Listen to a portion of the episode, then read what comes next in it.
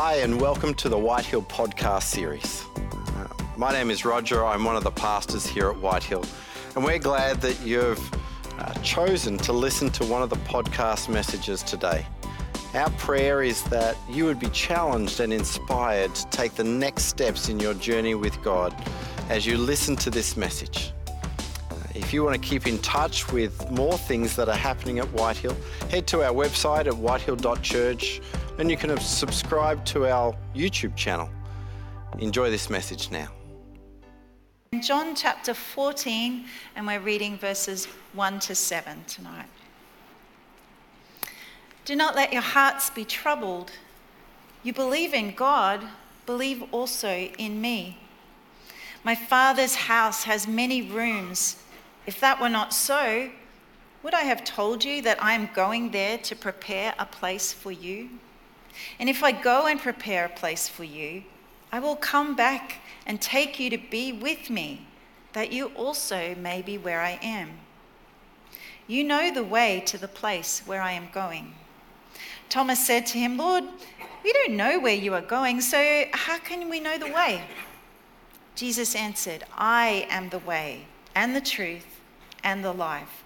No one comes to the Father except through me. If you really know me, you will know my Father as well. From now on, you do know him and have seen him.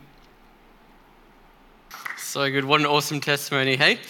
It's a shame you can't be with us tonight. If you're watching online, Jaden, thank you for sharing with us. Uh, they're in ISO as well, like many of um, many of our family here um, at Whitehill. Can I get some house lights? I just see black shadows, so that would be awesome. Thank you. Um, yeah, if we haven't met before, my name's Brad. I'm one of the pastors here at Whitehill. It's um, a joy to be sharing with you tonight. And um, a little bit to get to know me is that I think, well, I'd like to think um, that I'm quite a rational person, right? I'm quite a thought through. I'm an INTJ on the Myers Briggs, if that means anything to you. Um, I think I'm quite calm and logical.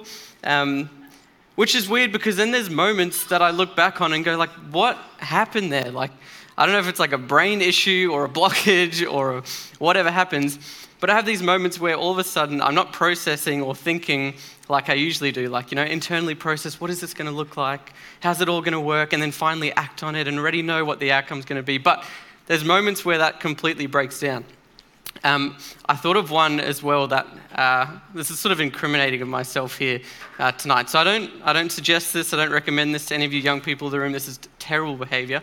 But when I first got my license, I was driving late at night down the middle of the highway and I thought, I wonder how far I can drive with my eyes closed. so, so I was there in the center of the highway. I thought, you know, there's no cars, it's three lanes. I've got all the space in the world. I'll go right into the middle one and I'll hold the steering wheel, look ahead, and then go and just hang on. And I did pretty well, but when I opened my eyes, I was in the emergency lane like this far from the barrier. So that didn't go super well. It's just weird things like you just get this desire or this urge come over you like, bang, I know what I need to do. I don't know what it's going to look like, but I've got to do it, regardless of how dumb or meaningless it is. I had another one when I was younger as well. Um, maybe this is where it all started for me, but my parents had gone out and we had just been unpacking boxes, and there was a massive pile of uh, bubble wrap in the corner of the room. Um, and I was just by myself, and I was looking at this pile of bubble wrap going, What can I do with this? It's kind of boring just to pop it. And then my eyes sort of glazed across, and I saw the swimming pool out the window. I was like, There's an idea. I'm going to wrap myself up in the bubble wrap like a burrito and see if I can float in the pool. So I started at the ankles with some box tape and some bubble wrap, and I made sure it was really tight, really so I couldn't move at all. Started as tight as I could around the ankles, got higher and higher and up, and as you can imagine, me trying to do it myself didn't really work on the top half. So the bottom half of me just got, you know, wider and wider and wider, and eventually, once I felt like I was constricted enough, I started the shuffle towards the edge of the pool. And just before I got there, uh, my sister fortunately comes out of her bedroom and goes, what are you doing, you idiot? Like, that's the worst idea you've ever had. Um, and she wisely commented as well that because my lower half was probably going to be so buoyant, I'd sort of like iceberg, like butt up, head down, and go under, but then also not have the legs to. Stupid idea. I don't know what happens in those moments, but the two questions that were not asked in either of those cases were why and what then. Like, why do it? What's the point of doing it? What are you going to achieve from it? And then, what then? Like, especially with the pool, like, what am I, even if it worked, I would have been stuck in the water with no one to be able to pull me out and no way to swim or kick towards the edge of the water. Why and what then? And they're two questions that we fail to ask ourselves just in uh, the more meaningful things of life and the bigger questions of life and work and relationships. Why and what then? Do we ask ourselves those in the chaos and the moving tides of life? Why are we doing what are we doing? And why do we think that what we're doing is going to provide us with the best life that is available to us or provide us with fulfillment? And then what? When we finish, when we graduate, when we retire, when we achieve what we set out to achieve or buy what we so desperately wanted to buy, will that feeling of fulfillment last for more than a moment? Or will it just fade away before us, causing us just to want and to work even more? This last question we have here in our life series is Do you feel fulfilled? And it's one of these why and what then questions. And it's a question you may not have considered before. It's a question you may have come here tonight specifically to seek answers to. But I'm going to suggest that many of us probably haven't sat down and reflected and thought hard enough about this question. And I want to suggest that maybe some of us here are living full lives that are unfulfilled. Very full and busy and a lot going on, but very unfulfilling. And the Bible uses the language of chasing after the wind. We read about King Solomon in the Old Testament, and this guy had everything. Like in terms of wealth and possessions, experiences, relationships, he lacked nothing in the physical world. He had achieved everything, he was the greatest leader of the time. But then at the end of his life, he has this realization, and he writes down in Ecclesiastes 2 17, he says this He said, I hated life. That's pretty strong language to somebody who seemed to have it all. I hated life because the work that is done under the sun was grievous to me. All of it is meaningless, a chasing after the wind. And I think there's probably a lot of us here today who are frantically searching for fulfillment from accumulation and accomplishment, but is still yet to find it. But what you probably can attest to is that the pace at which you are trying to find these things or grasp for fulfillment or gratification or satisfaction in these things that aren't able to provide it are actually maybe just leaving you feeling more like this feeling restless, not able to stop because you need to be moving at that frantic pace toward that next goal or achievement or project, or workaholism, emotional numbness, emptiness because what you're doing is just not providing what you think it's going to provide. Maybe you've sort of lent into these escapist behaviors, experiencing loneliness or just constant exhaustion from this search. And you know, a quick Google search is going to give us lots of strategies and ideas, and it's all the things that we're told, you know, and all these subliminal messages in society and in advertising. And, you know, I looked up during the week and it says, you know, just to fix these things and find fulfillment, we need to chase our dreams and never quit. And we need to treat ourselves like royalty or strive to improve every day. Put yourself first or be more disciplined. And, you know, just reading that list makes me feel more exhausted because it all relies on me. And when I mess up, which I will, or when something happens outside of my control, which it will, then all of that falls apart and I'm still yet to find genuine and lasting fulfillment. And that's because the answer to genuine and lasting fulfillment is not one of these strategies, it's not another accomplishment, it's not anything you can accumulate, but it is a person. The answer to genuine and eternal fulfillment is not another strategy, it's a person. And I believe that person's name is Jesus and that he wants to speak with each of us here tonight. And he wants to offer us an invitation into this life of eternal life and fulfillment and life to the full in Jesus. He wants to offer us an out to stop this unrelenting search and just to be found in him. So I just want to invite you in these next few moments just to put away the distractions of your week and of your mind and all the things going on, and just to consider the person of Jesus and what it would look like if your fulfillment came from that relationship and not anything else in this world. The passage we read earlier, um, it records an interaction between Jesus and his disciples about 2,000 years ago. So, Jesus, it's towards the end of his life and ministry. He'd been journeying with these guys for almost three years now. And they're sitting around the table, and one of them has actually already left to go and betray Jesus and hand him over to be crucified. But the others remain there, and he's telling them, You know, I'm going to be going away, I'm leaving you guys. And of course, having followed um, their teacher, their rabbi, for so long, they were distraught. They were in distress. They were confused. And he says, Don't let your hearts be troubled. And then gives them this promise. He says, I am the way and the truth and the life. I'm the way and the truth and the life. So we're going to look at what that means. Why did Jesus choose those three words? So, chapter 14 again, verse 5 to 6 says this. Thomas said to him, Lord, we do not know where you are going, so how can we know the way? And Jesus answered, I am the way and the truth and the life. No one comes to the Father except through me. So the first word there he says is, I am the way. And just that phrase before he even gets to the, the way, the I am, is really important. He uses it six other times in the Gospel of John. It's used in other places in Scripture as well. And the Greek that's translated into our English, I am, is ego eimi, which is an emphatic way of saying I am. It's like, I am myself, only I. I am. And Jesus is saying, I am the way. I'm not a way, I'm not a good way, I'm not one of the ways or kind of a way. He's like, I am myself, only I am the way, because only I am God.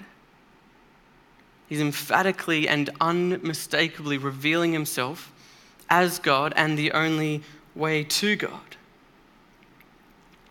And the disciples are asking him here about where he's going, and he begins to speak of his father's house, which we know is this eternal kingdom. And he says that, you know, no one can come to me or come to the Father except through Jesus, because Jesus is co eternal with God the Father, he's co eternal with God the Holy Spirit. The three persons make up the triune God of the universe that we worship each completely divine. And Jesus is saying that specifically through his divine presence in this world, that now humanity can be restored back into relationship with the entire triune Godhead. In short, Jesus is God and the only way to God. And for some of you here, maybe you're yet to understand the truth that Jesus actually is God. There's probably not a decent historian who will tell you that Jesus didn't live 2,000 years ago and didn't create this incredible movement. But I'm sure there's many of them, and maybe some of you here tonight or online that will attest to the fact that maybe he's not God, he's just, you know, a liar or a lunatic, or maybe he's just a good man or a prophet. But I think the problem is that if we don't recognize Jesus as completely God and nothing less than that, then we'll never experience him as the way to fulfillment and eternal life. And if he were not God, then obviously he can't even offer us these things either. So, how do we know that he is God? How can we be assured of that? It's through his death and resurrection. Jesus rose again like he said he would, so then we can trust everything else that he revealed about himself and about his nature. And we have a lot of evidence for that, that he actually died and rose again. We have biblical and historical evidence. We can trust in the accuracy and the reliability of Scripture um, because we have, you know, old archaeological records and even um, ancient war uh, stories and history that lines up so well with Scripture. We know that it's an accurate document because God is a God of truth and He speaks truth to us through His Word. We know that it self proves in the fulfillment of all these prophecies that are centuries old. So then we can also trust that by the time we get to the New Testament, it says that you know Jesus suffered and was crucified under Pontius Pilate and then resurrected on the third day, we can trust that that is true. And famously, Josephus, a historian, um, he wrote this. He said, On the third day, he appeared to them restored to life. Like, this isn't in the Bible, this is an extra biblical source. He says that he that he appeared restored to life. For the prophets of God had prophesied these and countless other marvelous things about him. And the tribe of Christians so called after him has still to this day not disappeared. So we have biblical and historical evidence, and we also have life transformation. Right? We can see in the life of his disciples, they've been following him for three years. You know, they love him, they are in relationship with him, and then they see him hanging dead on a cross. And in that moment, everything they seemed to have believed is now literally hanging dead on a cross. So they go and they hide, thinking that that would be their end too, that they were going to be killed. And they're locked away in a room when Jesus appears to them and says, Look, I am who I said I am. I did what I said I was going to do. I am God. And it completely transformed them. They went from cowardly to courageous and even lost their lives for the sake of making this news known to others. And then, just as we heard from Jaden's story, right? God's alive and at work today. And, you know, there's not really any other explainable way of saying somebody who's found wholeness and fullness and fulfillment and joy transforms lives today. So, Jesus is God. He reveals himself in this way, and specifically, he reveals himself as the way because he knows that without him we are completely lost. Some of the other language the Bible uses to describe the state of humanity is to be lost. Silicon Valley may know geographically where you are every day, they know exactly where you are, but spiritually, you're lost. You're still desperately searching for fulfillment and have become lost along the way, given over to sin, to evil, exhausted and confused. Maybe your priorities are all out of order. And even when you have moments of happiness after, you know, seemingly making a right turn, you can attest the fact that that only lasts for just that, just a moment. Because deep down, you know you've been created for something more, and maybe even some one more. Jesus wants to show you that He is the way and that apart from Him you remain lost. And that's, that's a state of being that lasts for an eternity. He says, I am the way, and He also says, I am the truth. I'm the truth. You know, recently I was away camping, and uh, some of you may know where this is going already, but um, a good friend of ours handed me a cattle whip. And I thought, you know what? This is going to be great. I can show all these country boys that I can do this too. I'm going to prove it to myself, prove it to them, it'll be fine. And you know, these guys are swinging it around their heads, cracking it. It's just echoing through the valley. It's beautiful. Ben gives me the whip, tells me no, tells me to, no. I convinced myself I could do this. Um, but some of you may know the shoulder doesn't work so well on this body as well. So it sort of just dislocates when there's strain above my shoulder. So I've got the whip. I've convinced myself this is all going to be great. It's going to work. It's fine. And I start swinging this thing around my head, and I go one, two, and it's looking awesome. And by the third one, bang, my shoulder cracks, comes out of its socket, and the whip does not crack. Did not go so well. Because no matter how much I convinced myself, in all truth, you know, it's just a light little piece of rope. It's fine. It's not heavy. I'll be sweet. It's okay. No matter how much I convinced myself and believed that I was going to be okay, truth is what hits you when the lies that you tell yourself fall away and just don't work out for you anymore. Because truth is truth, it's unchangeable. It's unchangeable, yet we live in this world where it seems to be so subjective and individual. Your truth can be different to my truth, and your truth can be different to their truth, and everyone's truth is individual and unique. And I think the reason we do this is so that we can manipulate truth to sort of best fit ourselves and to give ourselves the best chance at finding meaning and hope and fulfillment in this life. We tell ourselves stories and lies to sort of manufacture this false sense of fulfillment. But they never last because eventually truth will hit you like a brick wall. We tell ourselves lies like, you know, if, if I just change the way that I look, maybe someone will show me or give me the attention or show me the love that my soul so desperately desires. Or maybe if I just change career path or get that raise or finish that degree, no, then maybe that feeling of emptiness or sadness will disappear. Or if I just get into that next relationship, then I'm going to get all that affirmation and care that I want.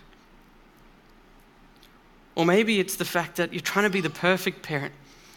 You know, and you've told yourself that I'm going to raise the most overachieving child that you've ever seen. So that maybe someone will finally see me. They'll see me and they'll realize I'm not a failure anymore. But Jesus comes along and he says, You can't just keep defining and redefining truth because truth is unchangeable and I am the truth, the ultimate source of truth, and I get to define what's true. He says in John 8, He says, If you abide in my word, you are truly my disciples and you will know the truth. So there is a truth, a definable truth, and the truth will set you free. So, what is that truth that's going to set us free? It's all that Jesus is, and it's all that he has said about us in his word. You know, he says that each and every one of us are a beloved child of God. Beloved. That each of us are uniquely and beautifully made and individually gifted. He says that his care and his affection toward you cannot even be measured. He says that he's a God to whom you have nothing to prove because he's already done it all.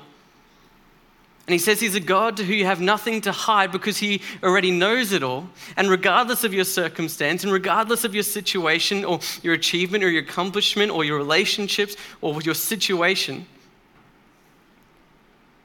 he still loves you unconditionally, irrespectively. He says that nothing you could do could change your worth or your value in his eyes. And nothing apart from a relationship with him is going to give you a sense of fulfillment. And that's the truth that He speaks over each one of us here, regardless of how far we feel from God. Regardless of our previous experiences with church or with faith, or maybe this is the first time you've ever even heard of Jesus.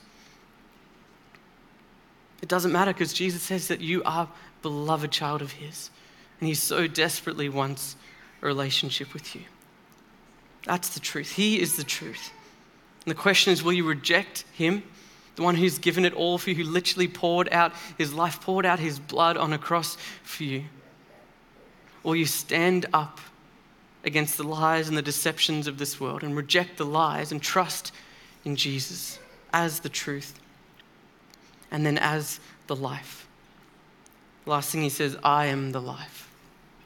And I wonder for you tonight if you can describe, you know, your current state of being, your existence, your rhythms, your relationships, your achievements as experiencing life to the full or abundant life. Because I think the chances are there's many of us listening tonight that have, full but unfulfilled lives. And I want to suggest that because I've lived it. You know, all through high school and when I was younger, I had my mindset on one thing. My entire focus, energy, time was given up to this. All I wanted was to become a professional athlete. That's all I wanted. I wanted to be a professional cricketer, and that was it. And it consumed, it sacrificed my time, you know, my energy, some of my relationships, even, you know, my soul and my character at many times, and I gave it all up for this one pursuit. And you know, when I wasn't doing well, it would just make me angry because then I wasn't able to achieve that thing that was going to give me fulfillment. And when I was doing well, it sort of just seemed like the line in the sand kept going further and further away. You know, with every selection or team or tour, whatever it was, it just kept getting pushed further and further and further away. And I just put so much pressure on myself to move through this system as quickly as possible to obtain this goal. But all it left me with was just feeling exhaustion and overwhelmed and unfulfilled. And praise God that at the end of school, He started to work on my life and revealed to me that there was more to my life that He had attended for me, that He wanted to offer me and to give me. Part of this journey as well was uh, hearing from an ex professional cricketer, a South African guy called Peter Pollock. He came to speak, and I still don't know how I ended up at this conference, but he came to speak at a school in Brisbane. Um, and I attended, and he, he said this. He said he sacrificed so much and he trained so hard every single day of his life. He gave it all up, he burned relationships, you know, he sacrificed a career and all these things just to become what he had dreamed of being, which is the top in the world, the best in his discipline. And eventually he arrived. He became the best He was a household name. He achieved all there was to achieve in the sport. But he said this line at the conference, which I'll never forget. He said, When I finally achieved all there was to achieve, there was nothing there. There was nothing there. And he wrote a book about this experience. And um, in a chapter called Solomon's Folly, as in King Solomon, we read about before, he wrote this. He said, We've been sold the great American dream. It's all about being born and educated into and climbing the great ladder of success, fame, and fortune, with the dream that one day, when we reach the top, we will have peace and fulfillment. But it's a lie, a false promise, a deceitful expectation. It doesn't matter how much money we make, how much fame we achieve, we cannot find peace and fulfillment outside of God because God has set eternity on the hearts of men, and that void, that emptiness, can only be spiritually satisfied. And I've found that to be true. Since giving up cricket, I've had this relationship with God that has offered me fulfillment and hope and joy that can't be taken away because of you know, disaster or injury, can't be even taken away in my own death. It is secure and eternal and genuine, and I'm happier and I'm full of life and I'm secured in my identity regardless of whatever I manage to achieve in this life. Because I've found life, life that lasts, that is genuine I desperately want each of you to experience the same thing here tonight. Jesus is the way to relationship with God. He's the ultimate source of truth, and He alone can put an end to your striving and give you life. We read in John 1 that Jesus was there at creation, divinely involved, literally bringing forth life to this planet and to humanity.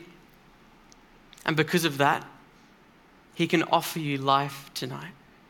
He has the authority to do so. He is life. This life that you think may exist at the end of your next project or achievement or holiday, maybe it's not there. And maybe the life that you think you have now that is so good and so full with these awesome relationships and people and work, that is great. But with every breath, it slips further and further out of your grasp because true and eternal life only exists in the person of Jesus. John 10:10 10, 10, Jesus says, "I have come that you may have life and have life to the full." That's his offer for you tonight. Life to the full. It's an invitation to stop searching and to stop striving. It's an invitation to find freedom and fulfillment that you may have never experienced before. It's an invitation to find life that lasts, and it's as easy as accepting Christ's offer of salvation. He's already done the work on the cross for you. You know, Jesus, who is fully God, enters into humanity. He lives this perfect life that we couldn't live, so that then he can die a sacrificial death, like an unblemished lamb on the altar. You know, all the things that we do against God, the sin, the evil that we commit against Him, the things that we don't do against a good and holy God, it needs to be dealt with and for justice to be fulfilled. It can't just be taken away. So either we suffer the consequences of that, we remain in our state of lostness and bear the weight of our own sin for an eternity apart from Christ, or we look to the cross of Jesus and see that actually He has paid the price for us.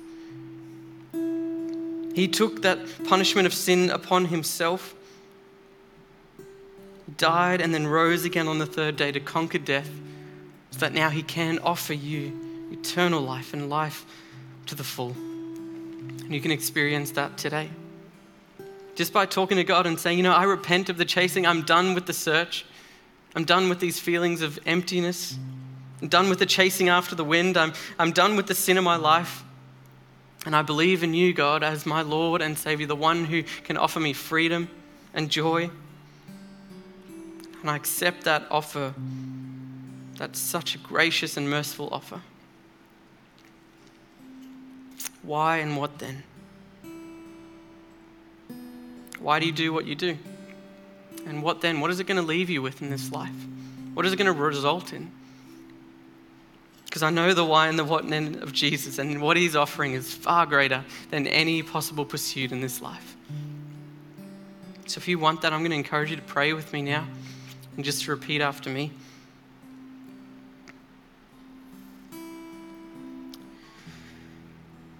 Lord Jesus, I know that I've sinned against you, that I've acted in evil ways against a good and right God. And Jesus, I thank you that you took upon yourself the punishment for that sin on the cross.